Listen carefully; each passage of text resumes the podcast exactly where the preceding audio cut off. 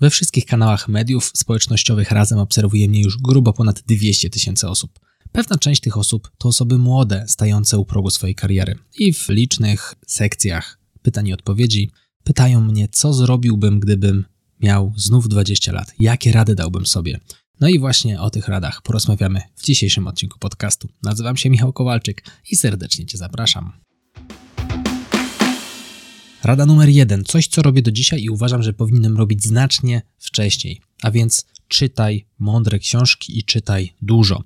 Przez czytaj rozumiem też słuchaj. U mnie to słuchanie jest dominujące, ponieważ słuchanie to jest coś, co mogę wykonywać w czasie pozornie straconym. Na przykład jadąc gdzieś samochodem, sprzątając w domu, kosząc trawnik, czy nawet trenując. A więc czytać, czy w zasadzie słuchać regularnie zacząłem od 25 roku życia i uważam to za błąd. Powinienem zacząć robić to znacznie wcześniej. Bardzo dużo rzeczy, które mam obecnie wdrożone, czy w swoim zachowaniu, czy już bezpośrednio w biznesie, czy nawet gdy jeszcze rozwijałem swoją karierę na tamtych stanowiskach, wdrażałem z książek. I jasne, możesz powiedzieć, że przecież wiem to, co jest napisane w książkach. To, że wiesz, to nie znaczy, że rozumiesz, bo między wiem a rozumiem i robię jest niestety przepaść. Obecnie czytam około 30, w zasadzie słucham około 30-40 książek rocznie. Jest końcówka marca, ten rok jest wyjątkowo wybitny, bo już mam około 14 książek za sobą. Także Michale, w wieku lat 20 czytaj ile tylko się da, słuchaj ile tylko się da. Rada numer dwa. Nie przywiązuj tak bardzo uwagi, czy w ogóle wagi do opinii innych. To tylko opinia. I mam tutaj na myśli nawet osoby najbliższe. W wieku 20 lat nie za bardzo znałem swój potencjał. Powiem więcej, nadal uważam, że nie jest w pełni odkryty. A więc ciężko jest tutaj podejmować decyzje na podstawie tego, co mówią nam inni, nawet jeżeli są to bliskie osoby, którym na koniec dnia zależy na naszym sukcesie. I teraz cyfry w mediach nie mają znaczenia. Chodzi o to, że jeżeli wrzucimy jakieś zdjęcie, spodziewamy się określonej liczby reakcji, to to, czy ta liczba reakcji będzie duża czy mała, w żaden sposób nie określa nas jako człowieka. A w mojej historii faktycznie były takie sytuacje, gdzie no, zależało mi przez jakiś czas na tym, żeby mm, nie wiem, po wrzuceniu zdjęcia mieć określoną liczbę polubień, interakcji, komentarzy, whatever, czegokolwiek. Nie mówię tutaj o prowadzeniu biznesu, mówię tutaj o Michale, który miał, nie wiem, 16, 18, 20 lat. Teraz to jest totalnie inny poziom i do innych rezultatów prowadzą te lajki czy komentarze. Przykład taki, który unaocznił mi problem, to było to, że ja przez długi czas przy moim obecnym wzroście, jestem dość wysoki, mam 1,87 m, ważyłem około 63-65 kg. I bliscy mówili mi, że nie da rady, żebym ja zrobił formę. Po prostu jestem stworzony do tego, żeby być chudy i dopiero jak będę miał, nie wiem, 30 lat, to przytyję. No i w wieku tam około 23, 22 lat mocno się zawziąłem, powiedziałem, że dam radę i zrobię sobie super formę, trochę przytyję, zrobię bicepsa i tak dalej. No i faktycznie dojechałem w sumie do 80, gdzieś około 80 kg. Oczywiście kilka razy przy okazji tyjąc i chudnąc, tak wygląda proces budowania masy mięśniowej. No I pamiętam, jak dziś tata zawsze mi mówił, po co Michał, ty jesz te kurczaki z ryżem? Po co ty tyle trenujesz i tak z tego nic nie będzie? I któregoś dnia wieczorem przyszedłem do niego po treningu, robił mi zdjęcia, bo chciał pokazać kolegom w pracy, jaką super formę zrobiłem. Ta sytuacja pokazała mi, że to nie jest wcale tak, że jeżeli ktoś bliski powie nam, że się nie da, czy nawet ktoś z internetu, bo pytacie mnie, ludzie pytają mnie, jak żyć, pytają mnie, czy zrobić A, czy zrobić B. Ja nie wiem, nie znam kontekstu i nawet to, co ja powiem, ma się nijak do was. Ja nie jestem żadną wyrocznią, jestem takim samym człowiekiem jak wy i zbieram opinie różnych osób, ale na koniec dnia decyzja należy do mnie. Odpowiedzialność za te decyzje będzie zawsze w moich rękach. Dlatego ja tak ostrożnie wyrażam się, jeżeli chodzi o wskazywanie komuś, co ma robić, bo wiem, że może potem przyjść do mnie i powiedzieć: No, Michał, tak mi powiedziałeś, zrobiłem i nie działa. Zbierajmy opinie innych, bo bardzo często te inne osoby będą chciały dla nas dobrze. Wybierajmy takie, które chcą dla nas dobrze, ale pamiętajmy, że na koniec dnia, jeżeli podejmiemy te decyzje na podstawie czyjejś rady, to to nie jest jego odpowiedzialność. To jest nasza odpowiedzialność, bo wybraliśmy jego radę. Dlatego naprawdę uważajmy z tym. I druga sytuacja, która ukuła we mnie takie przekonanie, że ludzie nie wiedzą dookoła, co działa, co nie działa, ja przecież też nie wiem, to był moment założenia Excelenta. I tu podobna sytuacja bliscy mówili mi, Michał, no jaki w ogóle internet, jakieś filmiki, co ty przecież weź się, wiesz, pracujesz po godzinach, żonę masz w ciąży, ty po godzinach jeszcze jakieś filmiki nagrywasz tam, zaopiekuj się żoną, nie wiem, odpocznij sobie albo zajmij się czymś pożytecznym, a nie tracisz czas nagrywając jakieś wideo do ekranu. No i w mniej więcej rok po tych słowach odszedłem z etatu i prowadzę firmę. Robię to już czwarty rok, idzie piąty. I działa to bardzo dobrze. Pomagam tysiącom osób, odczarować Excela. I to była kolejna sytuacja, która pokazała mi, że no i ludzie nie wiedzą po prostu. Ja też sam nie wiem, bo nie wiedziałem wtedy, gdzie mnie to zaprowadzi. ale uważam, że po prostu warto nie przywiązywać uwagi do opinii innych, bo oni nie wiedzą. W zasadzie nikt nie wie, ja też nie wiem, dopóki nie spróbujesz. I tu kolejna rada. Próbuj. Warto próbować różnych rzeczy. W wieku 20 lat ciężko jest wskazać, czym będziemy się zajmowali w życiu. Żeby nakreślić kontekst, ja w wieku 20 lat byłem po liceum, bodaj na mm, wtedy chyba drugim roku studiów. Ja jestem po liceum po biochemię, pisałem maturę rozszerzoną z biologii, tak dobrze słyszysz, zawsze interesowała mnie dietetyka. Poszedłem na towaroznawstwo na Uniwersytet Ekonomiczny, zajmowałem się zarządzaniem jakością wyrobu, a więc wszystkimi tymi rzeczami związanymi z i normami ISO, i certyfikacją, ale także od strony technicznej, badaniem wytrzymałości materiałów, jakości jedzenia. To był mój chleb powszedni. Na szczęście była to uczelnia ekonomiczna, więc dużo było tam kwestii związanych ze statystyką, kwestii związanych z fizyką. To były również przedmioty ekonomią, którymi regularnie się zajmowałem i to skierowało mnie właśnie w stronę Excela. Ale kierunek zgoła odległy od uczenia innych programu Excel. Natomiast to jest taki kontekst Michała dwudziestoletniego. Mieszkałem na wsi i jakie robiłem czynności, jakie wykonywałem zadania, z których potem do CV pisywałem sobie różne rzeczy. No, na przykład układałem sobie kostkę, malowałem ogrodzenia. Dużo grałem online, gdzie uczyłem się języka angielskiego. Pracowałem w masarni na nocki, co pozwoliło mi zrozumieć, jak ciężka i trudna jest praca fizyczna, ale że no, ktoś musi ją wykonywać, trzeba ją wykonywać. Pracowałem na stacji paliw. Tam nauczyłem się pewności siebie, obsługi klienta i przede wszystkim tego, że show must go on. Dwóch pracowników, którzy obsługują stację, nieważne co na tej stacji się zadzieje, ona ma działać. Mamy zrobić tak, żeby działało, jest pod naszą opieką. W ogóle fenomenalna szkoła życia, też przy okazji sporo języka angielskiego się nauczyłem. No i pracowałem na magazynie. Misją było zrobienie z trzech magazynów dwóch, a więc nauczyłem się organizacji pracy, nauczyłem się pracy w zespole. I to są, wydaje się, błahe takie jakieś czynności, można powiedzieć, mm, żadne do CV, no ale na przykład to, że pracowałem na stacji paliw, czyli frontowałem towar, pozwoliło mi złapać dużego plusa na pierwszej mojej poważnej rozmowie o pracę w Tesco, gdzie w zasadzie miałem zajmować się planowaniem takiej ekspozycji, planowaniem sprzedaży. Dużym plusem było to, że ja kiedyś siedziałem na tej linii frontu pierwszej, no i wiedziałem, jak ten towar się frontuje, znałem zasady, miałem kontakt z klientem, a więc w przypadku planowania, gdzie jesteśmy ten krok wcześniej, znajomość pierwszej linii frontu jest bardzo istotna. Czyli takie próbowanie to jest coś, co może nas zaprowadzić w ciekawe miejsce. Mnie zaprowadziło i takiemu 20-letniemu Michałowi właśnie bym to powiedział. Jeżeli masz okazję, próbuj. Masz 20 lat, niewiele do stracenia. Jak masz już 50, to pewnie już trochę trudniej spróbować. To już jest ta scena, w której warto byłoby wiedzieć, którą ścieżką iść. Ale jak się ma 20 lat, próbowanie jest fajnym momentem do tego, żeby być może trafić na tą właśnie właściwą ścieżkę. I ja tak trochę meandrowałem. Potem poszedłem w stronę dietetyki, oczywiście cały czas studiując, a na końcu stanęło na Excelu. Rada numer 3, w zasadzie 4. Rób dodatkowe rzeczy czyli takie rzeczy ponadprogramowe. U mnie to się świetnie w historii sprawdziło.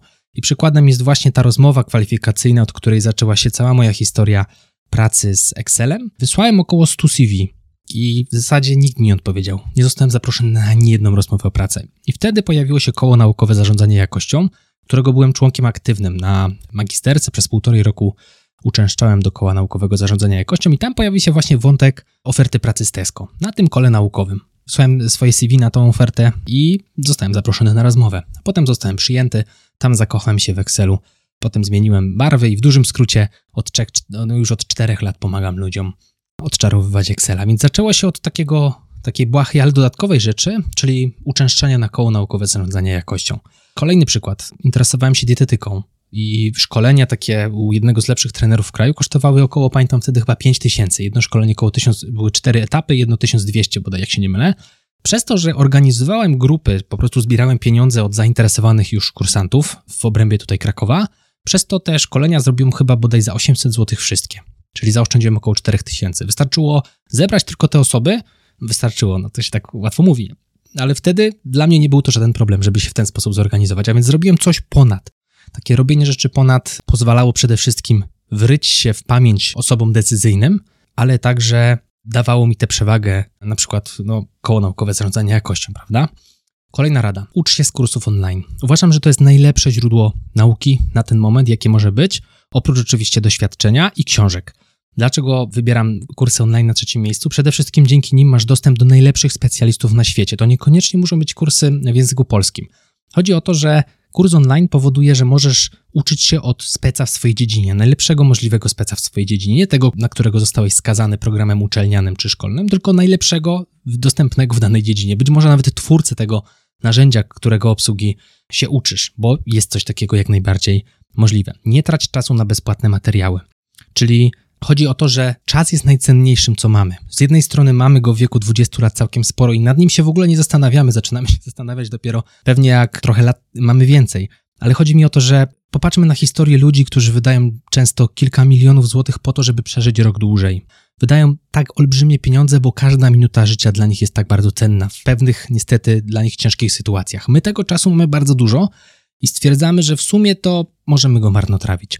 Prosty przykład. Zamiast spędzać 100 godzin przekopując jakieś bezpłatne materiały, Google, nie Google, inne YouTube, warto poświęcić, nie wiem, 10, 15, 20 godzin na płatny materiał, który może kosztować nawet niech kosztuje 1000 zł. Mamy 80 godzin wolnych, czyli mamy 20 godzin za płatny materiał za 1000 zł i 80 godzin wolnego czasu, z którym coś możemy zrobić. Czy jesteśmy w stanie za 80 godzin pracy zarobić 1000 zł? Myślę, że bez problemu, nawet kilkukrotność tej kwoty. Mówię tutaj oczywiście o pracach dorywczych. Jest to do zrobienia. Przy założeniu, że kurs kosztuje 1000 zł, a niektóre kursy są znacznie tańsze, są też oczywiście znacznie droższe, a więc uważam, że warto uczyć się z kursów online i warto po prostu odżałować sobie, jak dziwnie by to nie brzmiało, odżałować sobie te pieniądze na kursy online. To niekoniecznie muszą być kursy Excela. Chodzi o to, żeby uczyć się z kursów online rzeczy, które czujesz, że przydadzą ci się w pracy. Ja pamiętam, zastanawiałem się nad kursami, które mogłyby mnie popchnąć bardziej w stronę jakąś analityczną i niekoniecznie były to kursy Excela, z którym radziłem sobie całkiem dobrze. Stosuj te zasady, gdzie się da. Jeżeli jest coś, co może zaoszczędzić Twój czas, wydając na to pieniądze, zrób to, bo ten czas, który zaoszczędzisz, możesz poświęcić na to, żeby zarobić na te pieniądze, które przed momentem wydałeś. I jeszcze zarabiając na te pieniądze, zyskasz pewnie cenne doświadczenie.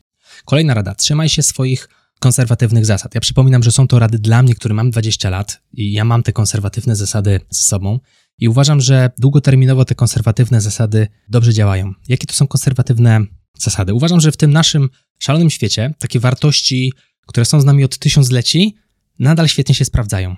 Czyli nie kłamię, dalej mam tę zasadę i uważam, że w wieku 20 lat też powinienem się mocno jej trzymać. Nie mówię, że się nie trzymałem, natomiast gdybym mógł sobie dać radę, to bym powiedział, jeżeli się trzymasz, Michał, to się trzyma jeszcze bardziej, bo warto. A więc tak, nie kłamię, nie oszukuję, nie robię krzywych akcji, żadnych jakichś szemranych, no w ogóle brzydzę się takimi różnymi dziwnymi praktykami. Dbam o dobro innych. I tutaj taki prosty przykład teraz z biznesu. No nie wiem, płacę faktury minutę po tym, jak ją dostanę. Pracownikowi pensję trzy minuty po tym, jak dostanę od niego zestawienie. Jeżeli mówię, że nie wiem, coś trwa do wtedy, to trwa do wtedy. Jeżeli obiecałem komuś, że zrobię jakąś rzecz do konkretnej daty, to mu do tej konkretnej daty dostarczam, a jeżeli nie jestem w stanie dostarczyć tego do konkretnej daty, to mu piszę z odpowiednim wyprzedzeniem, nie minutę przed deadline'em, tylko na przykład dwa dni czy trzy dni, zależy jaki to był termin, odpowiednio wcześnie. Jak tylko czuję, że się nie wrobię, mówię, hej, słuchaj, no nie dam rady, musimy to przesunąć, bo złapałem poślizg i tyle. Chodzi o taką, nie wiem, szczerość, takie bycie dobrym dla innych, traktowanie innych tak, jak sami bylibyśmy, chcielibyśmy być traktowani. Nie ma tego niestety, to nie jest dzisiaj domyślne. Ludzie tak po prostu się nie zachowują, a przynajmniej nie wszyscy, niestety spotykam się z takim zachowaniem i raczej od takich osób po prostu się odcinam. Czy nawet, nie wiem, odchodząc z pracy, case taki bardziej etatowy, pracowałem do końca na pełnych obrotach. Czyli nawet bym powiedział, że ja na okresie wypowiedzenia starałem się jeszcze bardziej niż przed okresem wypowiedzenia, bo chciałem tak, ja to tak po staroświecku nazwę, odejść z honorem. W ogóle honor to jest takie fajne słowo, bycie honorowym człowiekiem w takim pozytywnym tego słowa znaczeniu to jest coś, kim chcę być nadal i kim uważam warto było być w wieku tych 20 lat, że to są rzeczy, które zapadają w pamięć. I teraz przykład znowu trochę z pogranicza etatu i pracy takiej już w biznesie. Przez to, że byłem dla tych ludzi wszystkich dobry, którzy stawali na mojej drodze po drodze, teraz to dobro wraca. I to nie jest tak, że ja z wyrachowania byłem dla nich dobry, bo wiedziałem, że ja za 7 lat później będę prowadził firmę i będą mi kursantów przeprowadzali. No w życiu bym o tym nie pomyślał. Nie wpadłem na to. Chodzi o to, że domyślnie staram się być po prostu dla ludzi dobrym i oni teraz, nie wiem, rozpieszczli się po korporacjach, wrzucają całe działy swoich pracowników do mnie, no bo wiedzą, że ja naprawdę chcę dobrze dla tych ludzi, dla tych kursantów. Tam nie ma żadnej ściemy czy jakiegoś podszycia czymkolwiek. Po prostu. I to uważam dobrze działa. I działało to dobrze na etacie, i działa to dobrze w, w życiu prywatnym i również w tej firmie. Kolejna rzecz, o której bym sobie, szczególnie sobie radził w wieku, gdy miałem 20 lat, nie wszyscy są tacy jak my. Czyli nie wszyscy są tacy jak ty, Michał. Nie bierz za nich odpowiedzialności, nie bierz odpowiedzialności za innych ludzi. Chodzi o to, że patrzymy na świat naszymi oczami, mamy pewien kontekst, zostaliśmy wychowani w pewien sposób i wydaje nam się, że wszyscy tak, mi się tak wydawało, do jakiegoś powiedzmy 27 roku życia, czy tam 6, że wszyscy patrzą na świat dokładnie tak jak ja, nie? Czyli, że ja mam stosunkowo nisko osadzoną empatię, więc ciężko mi jest zrozumieć innych. Czyli, że bycie koniem pociągowym, czy osobą, której się chce dużo, to jest taki stan domyślny wszystkich ludzi. I teraz, zanim ja to zrozumiałem, zajęło mi to lata. No i było to dużym utrudnieniem w budowaniu relacji, bo zakładałem, że jeżeli ja jestem zapalonym, nie wiem, w trening, to wszyscy dookoła mnie też powinni być zapaleni w trening, bo jak nie będą, to będą mieli złą formę, złe zdrowie i poumierają. No niestety to tak nie działa. Jeżeli ja trenuję i ktoś chce trenować ze mną, to super chętnie porozmawiajmy o tym, ale ja nie mogę domyślnie wszystkich zachęcać do trenowania koniecznie. No to tak nie działa. No chyba, że ktoś śledzi Excellent Work i na przykład teraz czuję, że mogę mówić o tym, zachęcać ludzi do Excela, bo to są ludzie, którzy są tym zainteresowani. Skoro tu jesteś, słuchasz tego podcastu, jesteś na mediach społecznościowych, to to jest coś, co cię interesuje. A więc takie zrozumienie, żeby po prostu nie być zbyt nachalnym w tematach, którymi w tym momencie jestem zainteresowany. Co więcej, abym nie brał też odpowiedzialności za innych ludzi. Jeżeli ktoś nie chce tego robić, no to nie chce to jest jego decyzja. To nie jest moja odpowiedzialność za to, żeby on osiągnął sukces w tej dziedzinie, której ja w tym momencie się poświęcam. I to jest minus z punktu widzenia relacji takich na co dzień, to jest taki trochę plus z punktu widzenia tych moich kursantów, no bo jeżeli ja czuję się odpowiedzialny za sukces ludzi dookoła mnie, no to też za sukces kursantów i na koniec dnia naprawdę staram się tym ludziom pomóc, czy być może tobie, jeżeli jesteś kursantem, pomóc z tym kursem, żeby żadne pytanie nie pozostało bez odpowiedzi, żebyś z tego kursu wyniósł, wyniosła jak najwięcej. No i ostatnia rada, taka myślę, wisienka na torcie, to jest idź do psychoterapeuty. To w ogóle było bardzo ciekawe doświadczenie. Jedna z takich dwóch kluczowych decyzji, które podjąłem przez ostatnie lata, poza na przykład wyjściem z etatu czy czytaniem większej liczby książek, czyli w zasadzie nawet jedna z trzech, poszedłem tam, żeby lepiej zrozumieć, czemu działam tak, jak działam, aby lepiej zrozumieć te, te sytuacje, których nie rozumiem, czyli na przykład, dlaczego się frustruję, kiedy w swojej głowie zaplanuję, że ktoś coś zrobi w jakiś ściśle określony sposób, a on tego nie zrobi. Czemu wywołuje to we mnie jakieś dziwne frustracje? Przecież no, nikt nie czyta w moich myślach, nie? No, jakby zostawmy, co się stało, że to zrozumiałem. Chodzi po prostu o to, że jeżeli są sytuacje w życiu, w których reagujesz w dziwny sposób i w jakiś sposób nie rozumiesz, w ogóle nie rozumiesz, dlaczego tak reagujesz, to to jest dobra scena, żeby zapytać o to psychoterapeuty. I to nie jest tak, że ty jesteś chory psychicznie, bo idziesz skonsultować się z psychoterapeutą. Nic w tym złego. Ja po prostu byłem tak po ludzku ciekawy. Na przykład, dlaczego ja tak emocji nie odczuwałem kiedyś. Teraz jest już z tym znacznie lepiej, nie? Albo dlaczego ja jestem taki nieempatyczny. Czyli zakładam, że wszyscy mają tak samo jak ja. Nie, nie rozumiem totalnie tego, że można inaczej, nie? Albo dlaczego ja tak wszystko planuję, albo dlaczego ja mam taką konsekwencję, że jak coś zacznę, to mam problem, żeby przestać, a nie odwrotnie jak wszyscy. Wszyscy mają problem, żeby zacząć, ja mam problem, żeby przestać. Jak już sobie zacznę coś robić, to Będę robił, robił, robił i tak klapki na oczy i, i, będę to robił do śmierci. Właśnie sztuką jest też umieć zrezygnować z rzeczy, które nam nie służą, które zaczęliśmy robić, robimy, ale one nie są już nam potrzebne, więc z nich zrezygnujmy. Także jak widzisz, tych rzeczy jest tutaj sporo. Takich, które poprawiłem dzięki wizycie u terapeuty, które po prostu zrozumiałem, skąd się u mnie wzięły. A niestety bardzo dużo tych rzeczy bierze się u nas z dzieciństwa, z czasów takich, powiedzmy, przed 15 rokiem życia, gdzie no, to nasze ukształtowanie się odbywa, nie? warto moim zdaniem popytać, porozmawiać z psychologiem, z psychoterapeutą i, i, zobaczyć, jak to u nas wygląda. Także podsumowując te rady, które dałbym sobie, którym miał 20 lat, przede wszystkim czytaj mądre książki, czytaj ich najwięcej, ile tylko dasz radę, czy słuchaj. Nie przewiązuj aż tak dużej wagi do opinii innych, próbuj różnych rzeczy, rób dodatkowe rzeczy, ucz się z kursów online i nie bój się wydawać na nie pieniędzy. Trzymaj się swoich konserwatywnych zasad. Tutaj ten case na przykład nie kłamania, nie oszukiwania nie wszyscy są jak ty, nie bierz za nich odpowiedzialności. No i na koniec idź do terapeuty. Jeżeli nie prywatnie, to na NFZ, bo finalnie na NFZ też można coś takiego załatwić. Także to tyle w tym temacie. Dziękuję Ci serdecznie i tradycyjnie, jeżeli podobał Ci się ten odcinek, wyślij go proszę jednej osobie. Ja się nazywam Michał Kowalczyk, to był Excellent Work Podcast. Do zobaczenia i do usłyszenia w kolejnym odcinku. Trzymaj się, hej!